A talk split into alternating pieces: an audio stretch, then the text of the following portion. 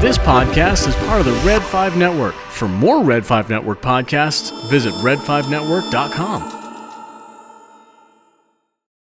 Hello there. Rancho Obi-Wan, the Guinness World Records certified largest Star Wars memorabilia collection, located in Petaluma, California, featuring the collection of super collector, author, and Star Wars fan ambassador Steve Sansweet. The most powerful Jedi ever. Visit RanchoObi-Wan.org and subscribe to the Rancho Obi-Wan Virtual Museum, a fun, authentic fan experience featuring rare photos, videos, Steve Sansweet Q&As, virtual tours of the museum, exclusive stories and information, and so much more. Plus, your subscription helps ensure the future of the museum. It's the Rancho Obi-Wan Virtual Museum. Subscribe now at RanchoObi-Wan.org. Get tons of cool perks, information, and history of Star Wars collecting from the man who knows it best, Steve Sansweet, while contributing to the preservation of the world's largest Star Wars memorabilia collection. RanchoObi-Wan.org.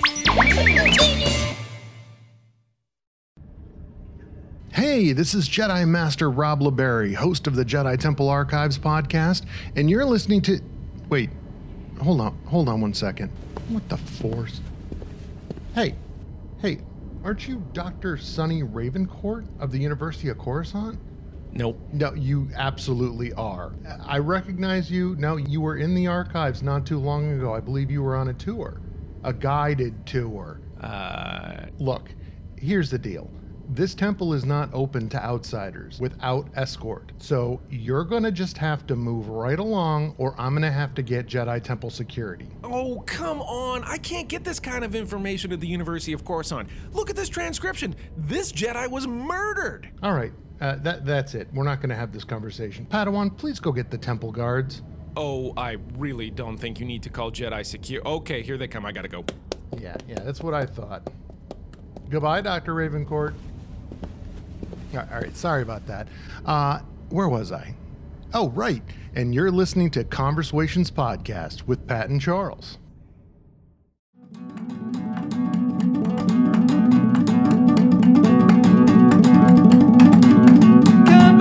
Conversations. It's a translation to a Star Wars nation. It's a celebration. Hello and welcome to Conversations. I'm Charles. And I'm Nick Khan, intergalactic, planetary, planetary, intergalactic. Beastie Beastie Boys getting live on the spot. Putting all kinds of shame in the game you've got. It's a concept I've never even considered. An immune singing a Beastie Boys song. Immune to what? oh my gosh, yes. Um the intergalactic banking clan. Um And I'm Pat. and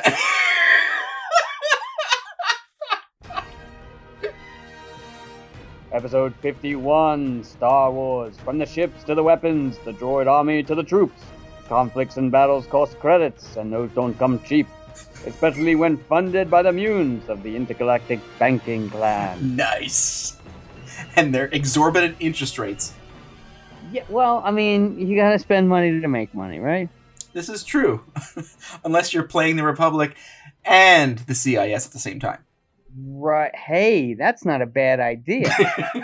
That's why they're interesting. All right. I do have to state that I'm doing this episode under protest. Why? Well, I'm glad you asked. So, when was the last time I pronounced Coruscant Coruscant? Remember how I used to say it was Coruscant? Because Yeah, back in the dark times before the Empire. Right. Yes. Um, Right. It was a while. Yeah, yeah. So I have now had to re-educate my brain to be able to say the planet Scipio, as opposed to Scipio. We're still doing the episode. I know. I'm just how to say that uh. All right. Okay. Full disclosure: I didn't do any research, okay. and um, furthermore, I refused to do any research because I felt like this was lame and undeserving of an episode. Your job to change my mind. Right. Well, so undeserving that we actually did a bit yesterday um, about said banking Oh, right, because this is after that. Okay. right, right, right, right. Um, yeah. So uh, I don't think I believe that statement, but uh, we can roll with it. That's fine. Okay, so um, I imagine we've probably tricked all three of our listeners um into thinking that was an actual episode. Yes. Which um, I love it so much. um, but I want to know how it was received. Any comments you'd like to make, whoever's listening right now, to let us know how funny or how stupid that little bit was, and to release it as a full episode as opposed to commercial or as an interjection, we'd love to know it. Yeah, so obviously we heard about the Banking Clan in the prequels, right? And especially with the introduction of the High Republic, Lucasfilm has released that new, not timeline, but like a new description of how all these ages are represented. And right now we're talking about the fall of the Jedi uh, era. Like you said in the intro, is that to do business you need money, and that's essentially what they what they you know represented and what they what their purpose was. Right, that's But- what I said. And but of course they were weren't exactly above board with that. Right. I mean, it's it's kind of the the fuel behind Stark Industries in the first Iron Man film, where you know you're successful in your defense contracts and your weapon making because there's conflict. Right. Yeah. So if there's no conflict, then you need to stop manufacturing weapons of war because there's no war. Um, and that's that's uh, you know Obadiah Stane was coming from with with selling to both sides is you know you're going to make a profit regardless. Mhm. So um, you know it's um, which is very believable, which happens in the real world, unfortunately. Mhm. So to believe to to sell that um, the banking clan is kind of working both sides of the deal makes complete sense and it's very believable. So of course, like we talked about again, they're based on the planet Scipio, and yes, you know, I didn't really realize that they were actually out in the outer rim, which of course makes the uh, alliance with Dooku and the CIS more, um, you know, believable and more logical. But it still represents an interesting fact when you think about the core uh, uh, and Coruscant dealing, having dealings with the banking clan so far out and so far beyond their purview. That's like they, they could do their own thing over there, and yeah, we'll just shuttle the money into you whenever you need it and charge you the interest rates. It's um, it's not that there's no oversight, but it's you know it there's a, a layer of seclusion.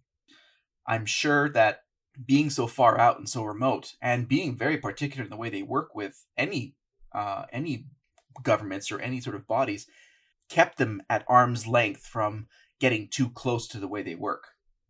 Oh yeah, you have to, because um, you know, you get people that are close to you know the way you operate. They're gonna figure out what you're doing, Yeah, yeah. and you know, I don't care what side you're on. If you find out somebody's playing both sides, you're gonna be pissed.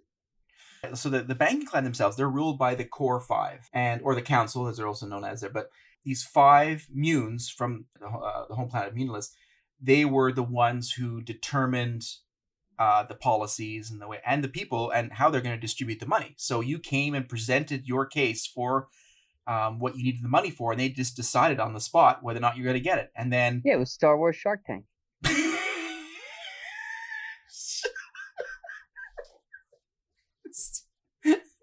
yeah that's that's not far away from what it was No, hey, look, I'll give you an advance of uh, fifty thousand credits for a three percent stake in your investments. I don't know what to tell you.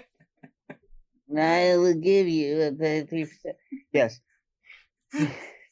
oh my gosh you would present your case, and they would they would convene and uh, determine whether or not you were um, a viable uh, person to lend. Right. By the time that the attack of the clones work, you know came around which is the first time we see the the banking clan the the republic was in dire straits at that point. They needed cash. So they had Yeah. no choice but to have to deal with the the banking clan to fund their um their war against the cis Federation, yeah. yeah. Um, and it's you know again when they've got you over a barrel, you're trying to protect the galaxy, and you know expending your resources, you got to go somewhere. Yeah. And right into the arms of the banking clan. in the Attack of the Clones. And so they're in that big Yes. meeting on Geonosis, and all the council of uh, the CIS and Dooku was going around and trying to get all these uh, the support. And San Hill, who's of course the chairman of IGBC, he pledges the support of the banking clan for the separatist movement. And from there on, they're in bed together. That's it. They're committing to supporting the separatist movement. and you know the way that they do business and have dealings is very similar to the way that Palpatine does business of dealings and of trickery and and playing both sides uh, resonate with them because they're sneaky and underhanded. They're fully believing that they're controlling the game and they're the ones with the power. And of course, we all know that's just not the case at all. No, no, it's not. So we move on from the Attack of the Clones. So that's the first time we see them, and then several more appearances in the Clone Wars in various episodes with Mhm. with Padme and everything. But we get introduced to a very important character in uh, the episode, the Senate Spy, and Yeah, yeah, and Rush Clovis and his connection to the banking clan and to Padme, much to uh, Anakin's chagrin, of course. Um, he really cements that link between the Senate and the banking clan. dirty politics of it all. And where was uh, Rush Clovis from? So Rush is from Scipio, uh, but okay, he's good, good. Scipio, Scipio, as opposed to Scipio, but he's a No. human. But his his back, human? yeah, he's human. So he's not uh, he's not immune or he's not um, He's not immune to what? It'd go over your head. Oh, But yeah, his backstory is like uh, he was adopted by a immune family, and so that's Yes. why he's uh, sort of a very trusted member of the the despite council. not being immune. right, immune to what Yes. though? I don't know. uh, but yeah, and he um he you know it's it's weird because when you first see him and Padme and all, and you're like, oh, well, this is an interesting dynamic, yeah, and um, and then of course, you know, cool, level-headed, and always you know thinking logically, Anakin um loses his mind over it because who didn't see that coming he's always very uh, Calculated. non-judgmental. Yes, in yes, in his uh, thinking? Yeah. right. So in this first introduction, um, Rush brings Padme to Cato Nemoidia to go. yes, and, but but that that business um doesn't count. No, it doesn't. It's complete, it's it's secretly. You know, don't don't worry about that. We won't talk about that part. Right, right, right, right. But he brings Padme with him on this sort of diplomatic mission to Cato Nemoidia, and obviously Padme has a huge history with the Nemoidians, and you know the Nemoidians blockaded Naboo, so Naboo. Naboo.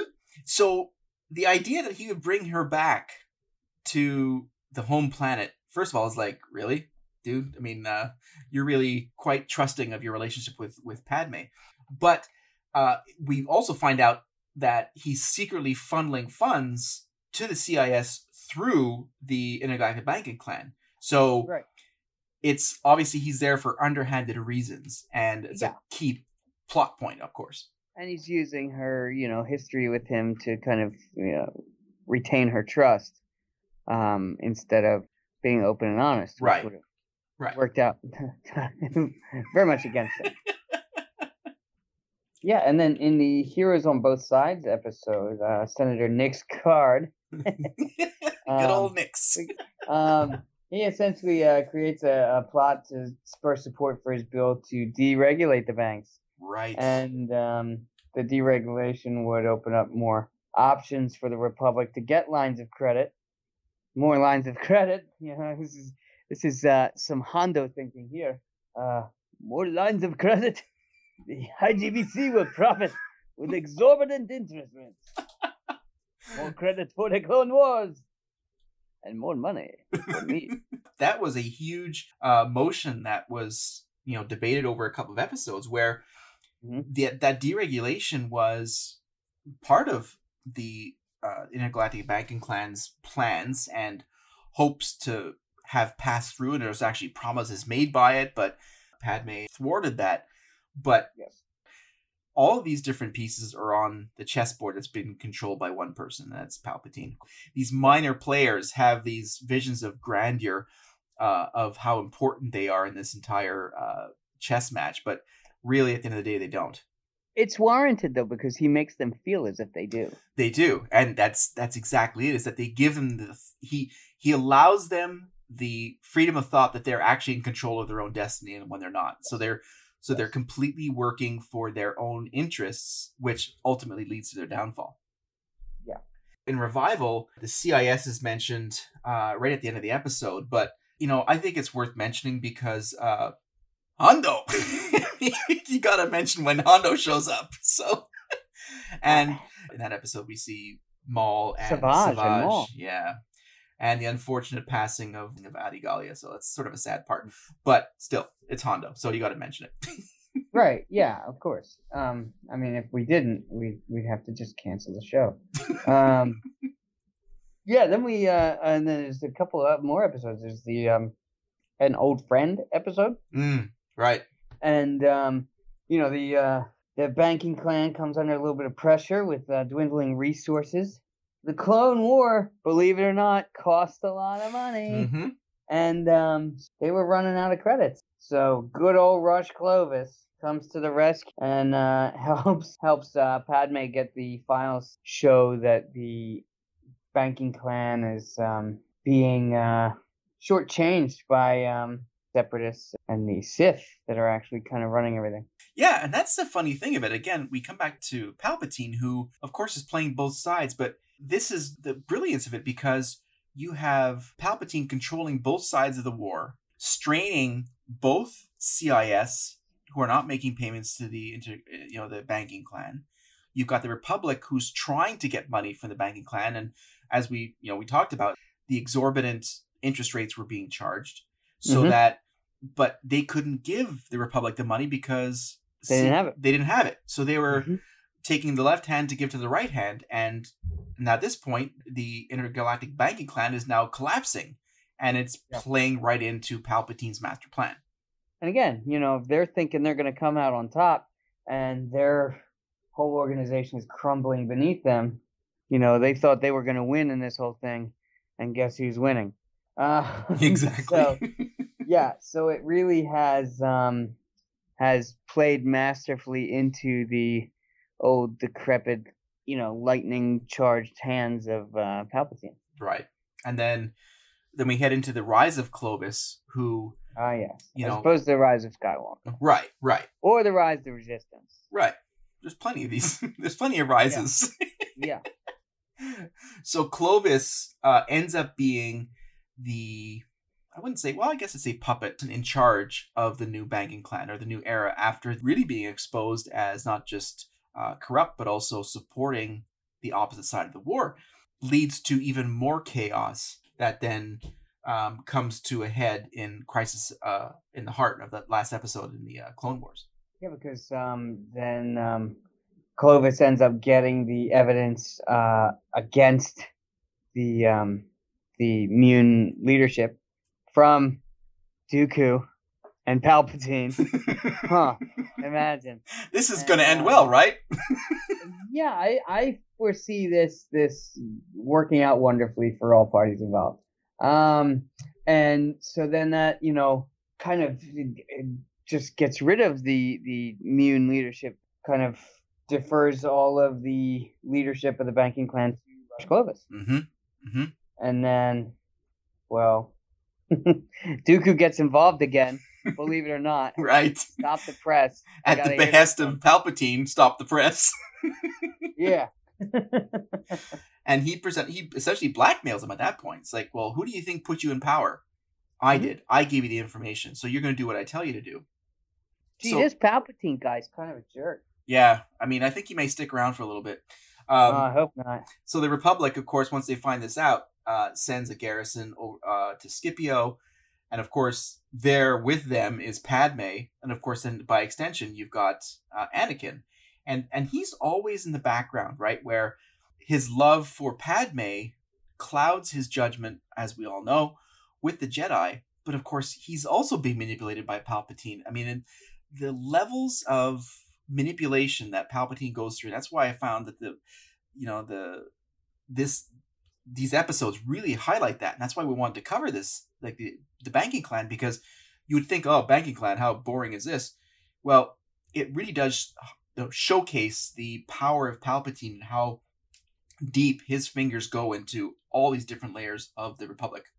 Yeah, and not only that, but um, you know, in order for his other plans to work, um, you you need this plan to work. Yeah. You know, because you can't, you know, wars are expensive. And if you're going to manipulate the galaxy into widespread war, uh, where you're stretching the the Jedi leadership too thin to even, you know, commune with each other, let alone be in tune with the force and meditating and, and really being able to open themselves up to what's really going on, uh, which was ultimate plan was to Right. to you know keep them too busy and too distracted to see what's going on and to stop it. So I mean, to construct this war is is a brilliant idea, but as a senator, there's no way he could have found a way to finance that. I mean, So- he's not a San Tekka, so he's he's he's not just rolling in cash.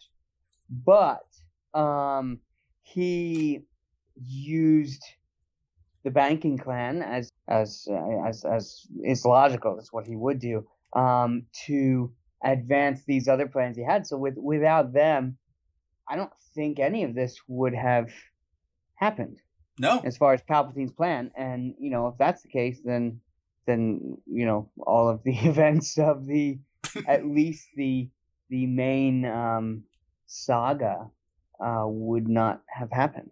Totally. And once Clovis was exposed as a traitor yet again, after being installed by Palpatine and Yet under control yet again, it comes to the Senate, and of course, Nix Card, our old buddy, you know, supports the bill that allows, or the, the motion that allows Palpatine to take control of the banking clan. And in that scene, and it, you know, it's funny when I watched that that episode over again, it was very similar to the episode, uh, you know, Revenge of the Sith, where Uh-huh. uh, Padme um, says that line, and the way she looks in the Senate when Palpatine takes control of the banking system, and I will guarantee that the banks will not collapse. It was very, very similar, and again, it was just a, a, a progressional step into that, and it was just so rich with worry, and you could see it on her face, and it was fantastic, you know, and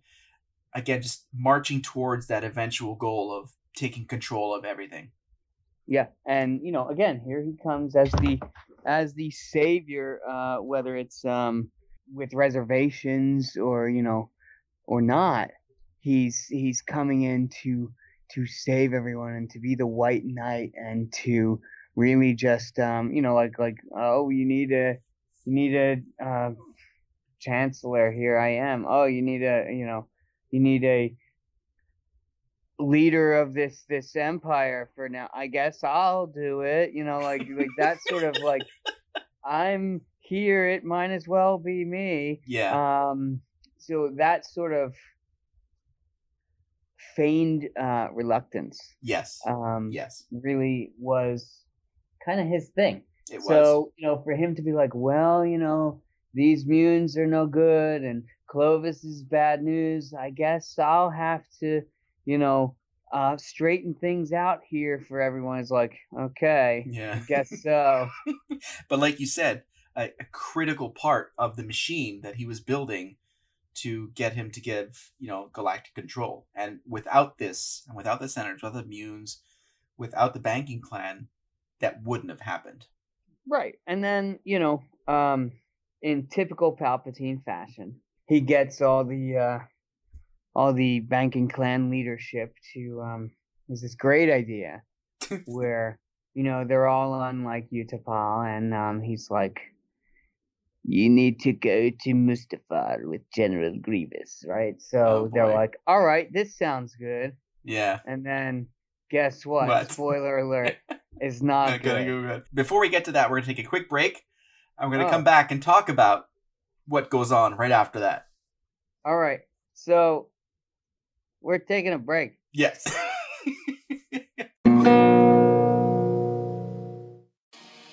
Want that glamorous Amidala look on a lower level Coruscant budget? Then let Pret a Padme dress you to be the most impressive. From elaborate scented headpieces to lowly traveler robes, we offer you all of her fashions at outer rim prices. Where are you heading to? A romantic picnic on Naboo? A night out with the handmaids? Or a sunset speeder ride on Tatooine? Whatever the occasion, we have the styles to bring out your inner beauty and the light side of the force in your man. Don't keep your marriage beauty and style a secret. Stop by Pret a Padme today. All right. Thank you to our sponsors. Thank you very much. And we are back. So, as you were saying, uh, Palpatine gives the order to uh, Grievous. Palpatine. The Yeah. Palpatine does give the order. He does. Um, so they think, let's go to this lava planet, because of course. this is So safe. there's nothing ominous about this at all. Let's all go there. Let's go to this castle that looks dark and dangerous and like a brilliant idea. So they're all there, and then uh, guess what? Palpatine, the Palpatine, the Palpatine. sends um sends the newly anointed Darth Vader um to Mustafar, Mm-hmm. and um basically he's like, you need to go there and wipe these dudes out. Right. Everybody that he set in place through the whole prequel trilogy to do something, they've all served their purpose, and now he's done with them. Now Vader comes in to uh, perfect what he practiced with younglings. Yellow eyes and all. I didn't do it. I didn't write the script. I'm not the one that said he should kill kids. This is true. This is true. That wasn't me. I don't know why you're looking at me like I'm the bad guy. Nothing about delivery at all. and let it be shown in the record that San Hill, I think, is like the second one that's killed very quickly and sort of unceremoniously. Uh, but yeah, so that's basically the end of it. So, and at that point, There's no one left to run the banking clan. I guess I'll do it. that was a little bit of uh, March on Row there, a little bit there. no, that was not him at all. If it were him, it would be more forceful. A little bit more John Malkovich. Courtesy of Mark Thompson. Let it be shown in the record that Mark Thompson is a genius. and that he's far more skilled than either of us. Put together. the entire council of the CIS is killed, and really one of the final blows that Palpatine delivers. What a weird coincidence. Yes, who would have seen this coming?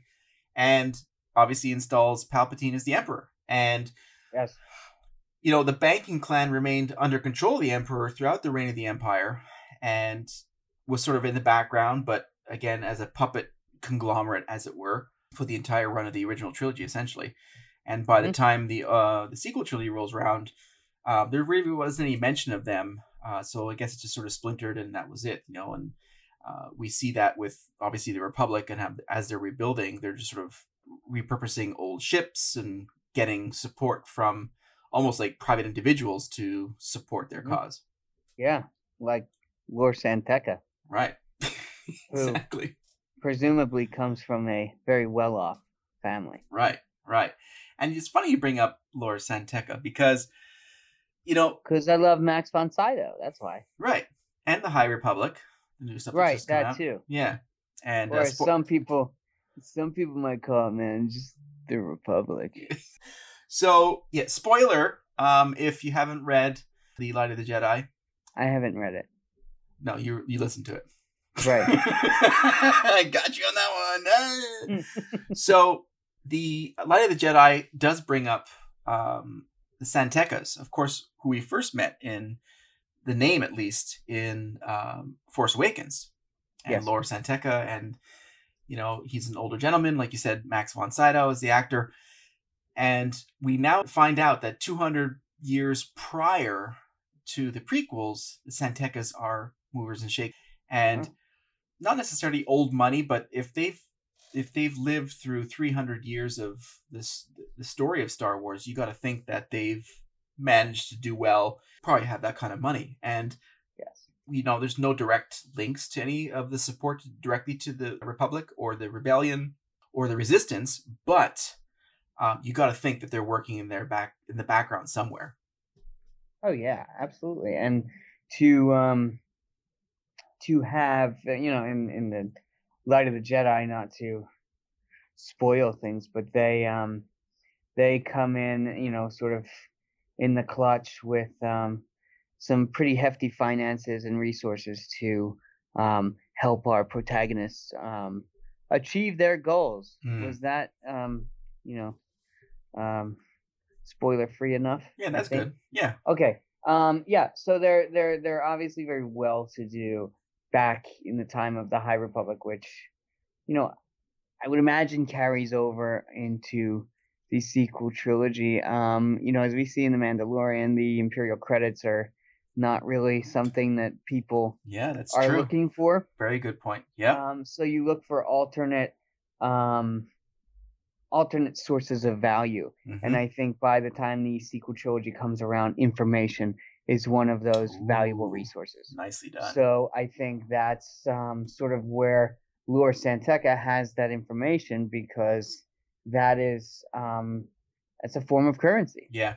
Yeah. You And know, you valuable can- currency you can at that. Swap information and um, and get whatever it is you what you want, Mhm. um, or you can contribute that information towards a cause that you deem worthy. Right. You know, that's fantastic points because, you know, San Tekkas now have existed from before the known sequel trilogy, uh, prequel trilogy, all the way now through to um, the uh, sequel trilogy.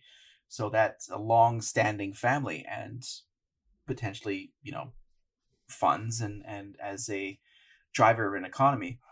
Um, now we don't usually talk about uh, legends because it's legends it's not canon and but this one is so close to canon and not just because of the story but literally the timeline of when disney bought um, star wars uh, the plagueis novel came out i think Mhm. it was 2012 i think just before the purchase or at least the formalization of the purchase Mhm. and in that novel again spoiler alert if you haven't read the novel you may want to skip this part but we see the rise of Palpatine and, and his youth and how he came about.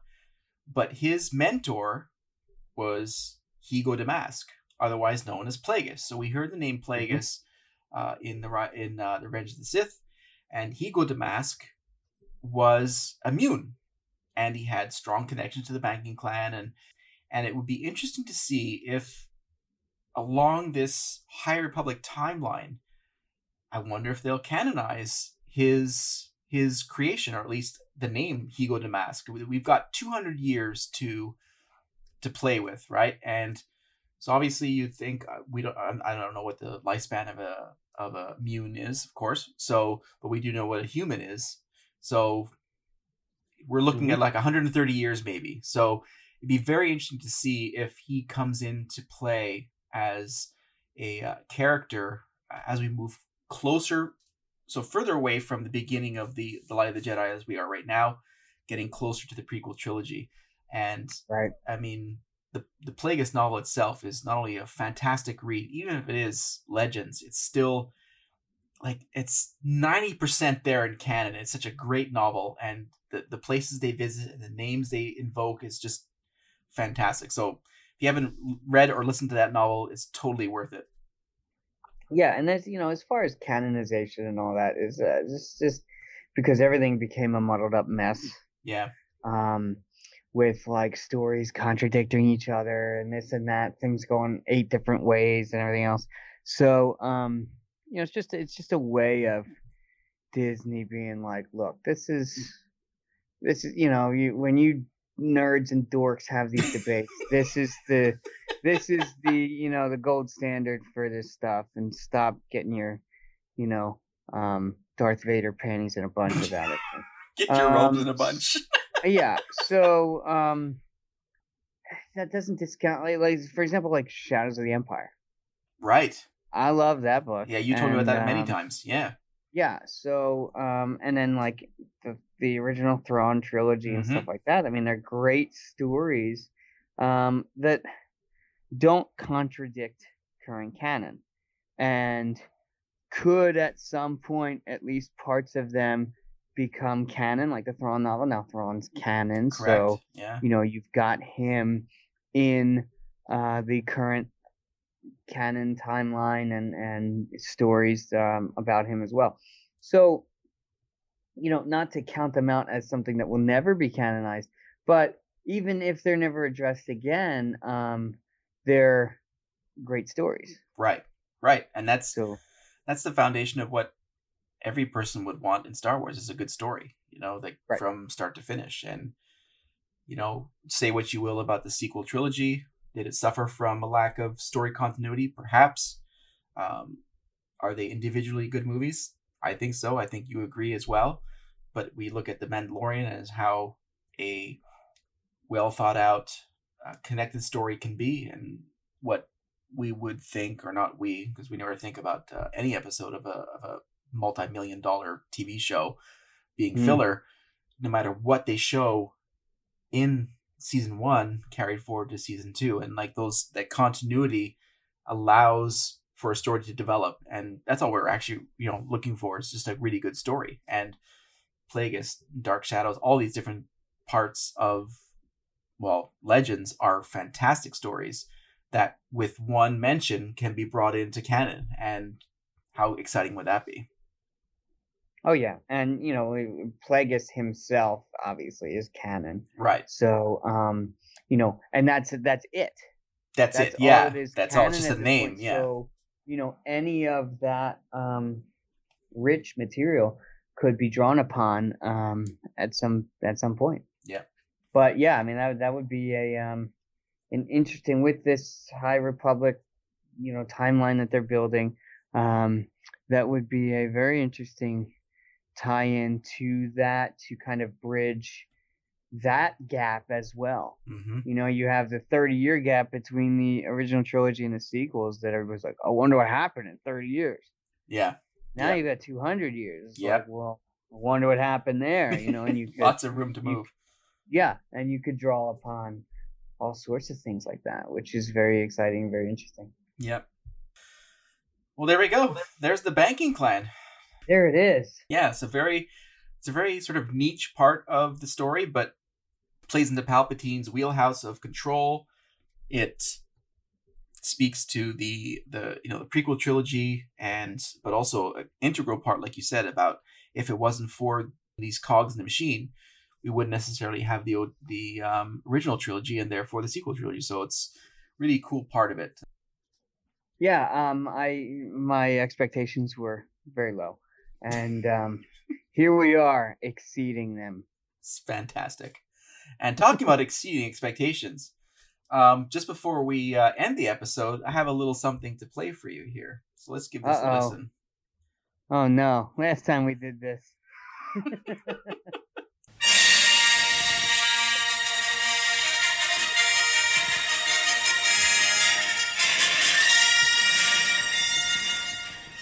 Hello, everybody. This is Sean Crimmins. I'm here with my sister Amanda, Hello. and we are here to have a quick little conversation about Star Wars for Charles and Pat uh, on the Conversations podcast. We're very excited. Um, we met them what two years ago now? a year ago. Uh, Two years ago, 2019, 2019 in yeah. Chicago at uh, Chicago Celebration, which was awesome. Wish we could go back. And um, I think we, I think, as it says, we were standing in line for the Star Wars Celebration store, and I think we were the first interviewed guests on Conversations. It was, I think, it was a little more informal at the time, but we are honored to be back. I believe it's the 50th episode, so congratulations to you guys. Um, we obviously try to stay up to date with you guys on Facebook and everything, so um, you know, we love the podcast and we're honored to be guests again. absolutely. So we know you guys sent over uh, four questions for us to answer, so we can go through those and give you our Star Wars take uh, on some of these. So we'll start with the first one. Amanda, if you want to kick it off. Uh, the first question is What is your fandom origin story? Well, uh, my fandom origin story is uh, my brother here, Sean, showed it to me when I was a kid, and we uh, used to watch it all the time. So I've always grown up knowing Star Wars, which is pretty cool because I've just never not known it, and I love that. We always played Star Wars growing up, that's for sure. I am 29, turning 30. Amanda, you are 25. Yep. And so we had a five year age difference, but we always played Star Wars growing up. That was a blast. We had lightsabers, we'd beat the crap out of each other with them. you would beat the crap out of me. yeah, we would always dress up every day. We had new costumes on, and Yep. yeah, huge fans. I don't know. I can't really think back on like my my origin story of how I became a Star Wars fan. I think I've just always been a Star Wars fan. Even since when I was a kid, I always remember having a lightsaber, like Luke's green lightsaber from Return of the Jedi, and Star Wars action figures. And I just always watched the movies. Even when I was homesick, I especially would watch the movies like all the time. And then as we got older, I think when the prequels came out, I remember when Phantom Menace came out in 1999. Uh, I saw that at somebody's birthday. It was a birthday party. We all went to see it. And then I remember for Attack of the Clones and Revenge of the Sith, our mom took us out of school early. Yep. And we would go see the day that they came out. We'd go see like a three o'clock or four o'clock showing every time they came out. So our mom was always a fan too, and she used to bring us, get us out of school early on those days. Nothing better than that. yeah, those are good memories. And then yeah, and then uh, obviously as the movies came out over the years, we had when we went to we, our first celebration was 2015 in Anaheim, and that was when we you know learned about the Force Awakens and we saw those sequels. We waited in the the rain outside in Boston to go see the Force Awakens Yes, on pouring day. But yeah, I guess I've always been a fan of Star Wars. I absolutely love it. I'm planning on getting a Star Wars tattoo right now. Yep. Amanda has one. Maybe that goes into your next answer here. So the second question is, how does Star Wars impact your everyday life? Amanda, why don't you go Hmm. ahead? I mean, well, yeah. I mean, I do have a Star Wars tattoo, so that definitely is something I Yeah. visually see every day of my life. Uh, it's a Rebel insignia, and it's got Leia, that classic silhouette of Leia and R two in it. Yep. Uh, and to me, that just kind of represented like strength and being a rep- like a rebel in your everyday life and just being a badass. So uh, you know, I try to carry that through my everyday life. Some of those themes of Star Wars, kind of like just I don't know, being strong, doing what's right, Hope. hope, a lot of hope. We need a lot of hope. Where did you get that tattoo? I got that tattoo at Celebration Chicago in 2019. Yeah. It was a decision I made the day before I got it. Yeah, it's a sweet tattoo. It's kind of like purple watercolory. I, Yeah. I want to get my own. But yeah, I, I don't know. When I think about how Star Wars impacts my everyday life, like I'm always reading about Star Wars. I'm always watching the movies or the Mandalorian, like the new TV series that are coming out, and the Clone Wars, the Rebel series. I'm always watching some form of Star Wars at any given time.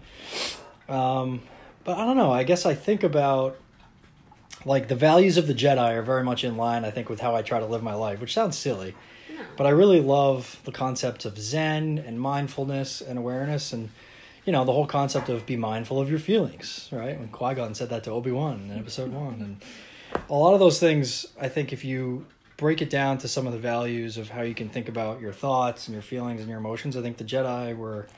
I don't know. It was a good way to live your life, right? In some aspects, but I think that's some of those values I try to think about every day. Try to live life like a Jedi.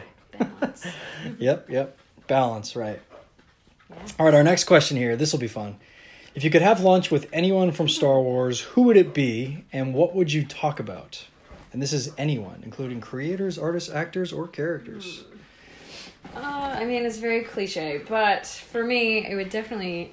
I mean, I would have to have lunch with Princess Leia because, of Nice. course, she's the original female badass. Uh, Which would- version of Princess Leia?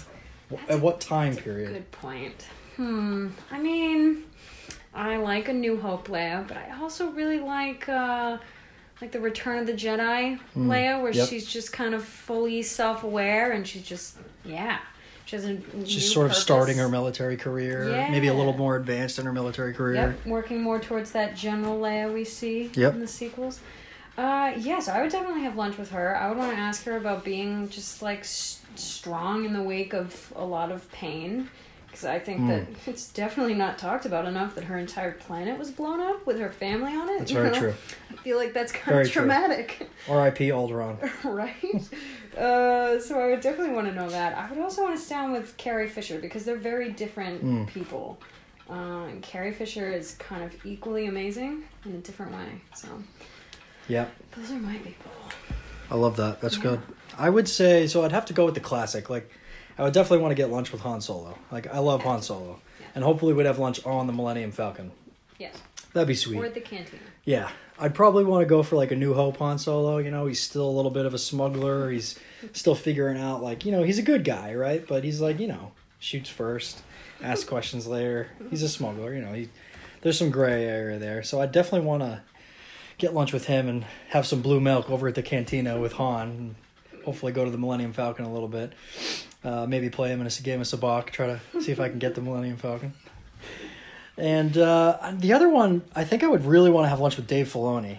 Like he is so close to George's vision of what Star Wars is. So I'd want to talk to him, I guess, about how he sees the universe changing, what he thinks is next, sort of thing, on the horizon for Star Wars. And you know, obviously he's very closely tied right now to the Mandalorian and Jon Favreau, and I love what they've done with that show. And I think it's just such a true representation of Star Wars. But I don't know. I'd be very curious to talk to him about his thoughts on the Mm. future and like just ask him questions like we're doing here. Like, how did he get into it? What's his favorite character? And.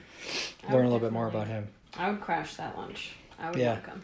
He's awesome. Hopefully, he wears the cowboy hat.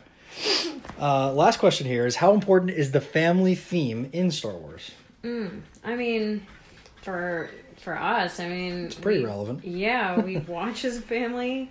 Yep. Uh, our mom especially used to love it when the originals came out, and Yep. she kind of passed that on, and we watch it collectively as a family. So uh, I do love the, I love that the the movies themselves have a family aspect to them. Yeah, And it's all about family.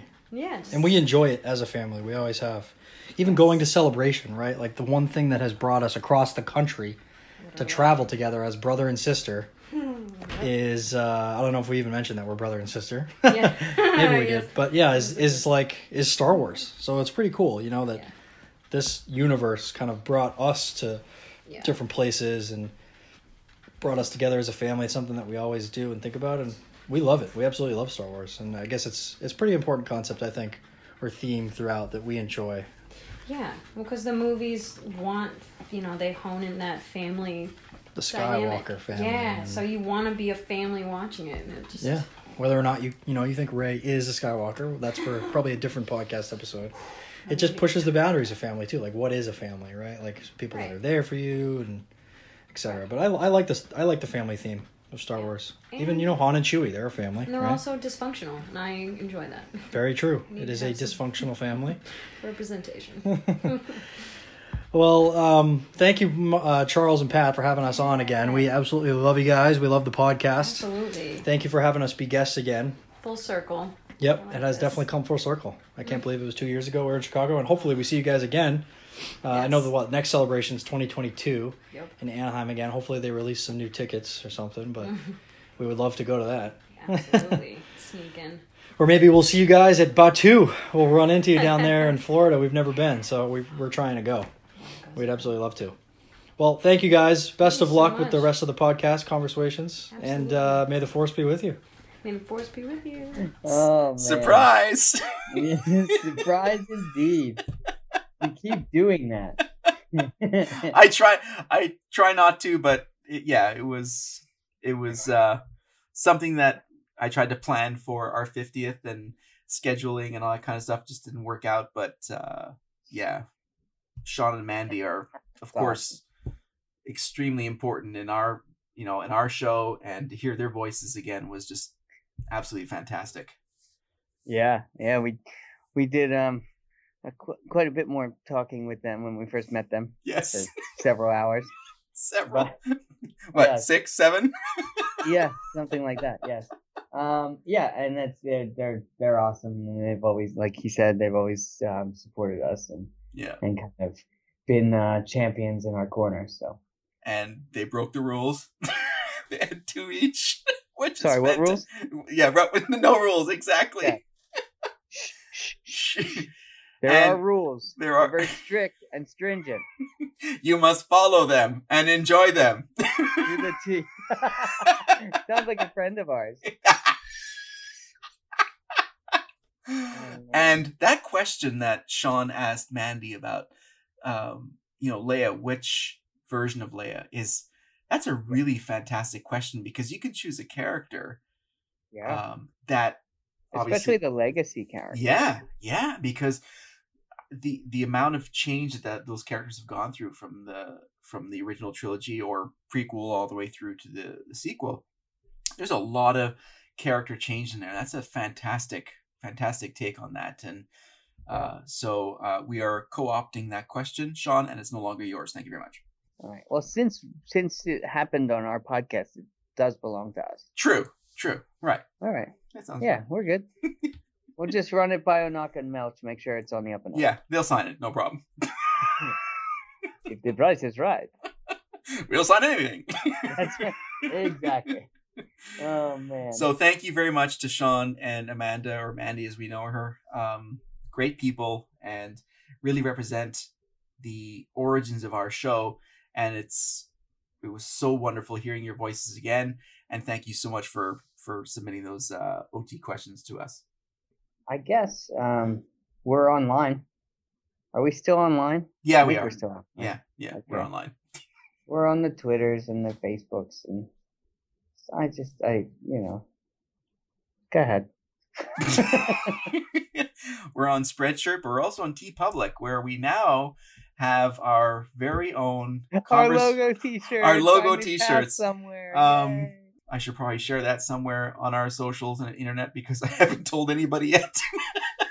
but uh, yeah, Well, good news is we've sold two shirts. we have sold two shirts. One for To Pat, ourselves. one for me.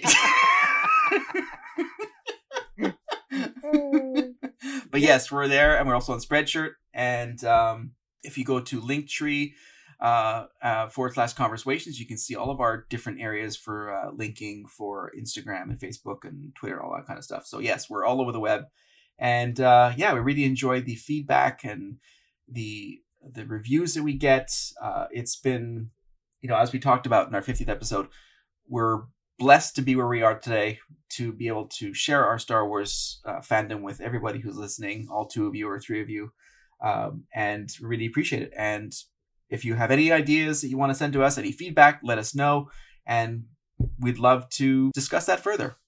Yeah, I mean, if you want to convince James Arnold Taylor to come on our show, that'd be fine. Right, Um, right. I'm sure we could work him into our schedule.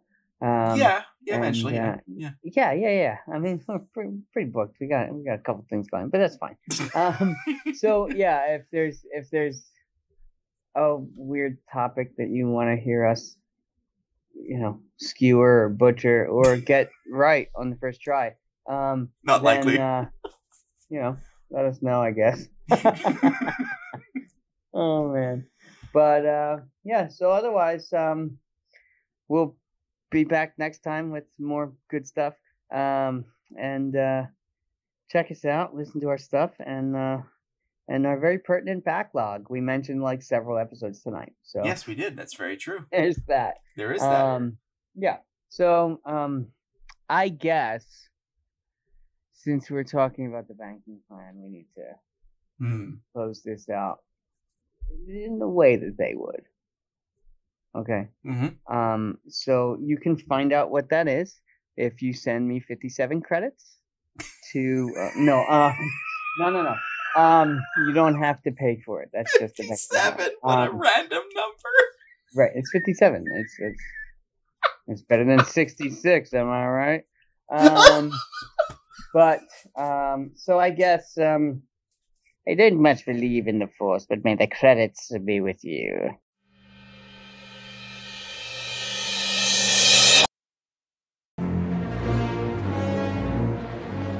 Greetings, listener. Just a reminder that the podcast you just heard is a proud member of the Red 5 Network family.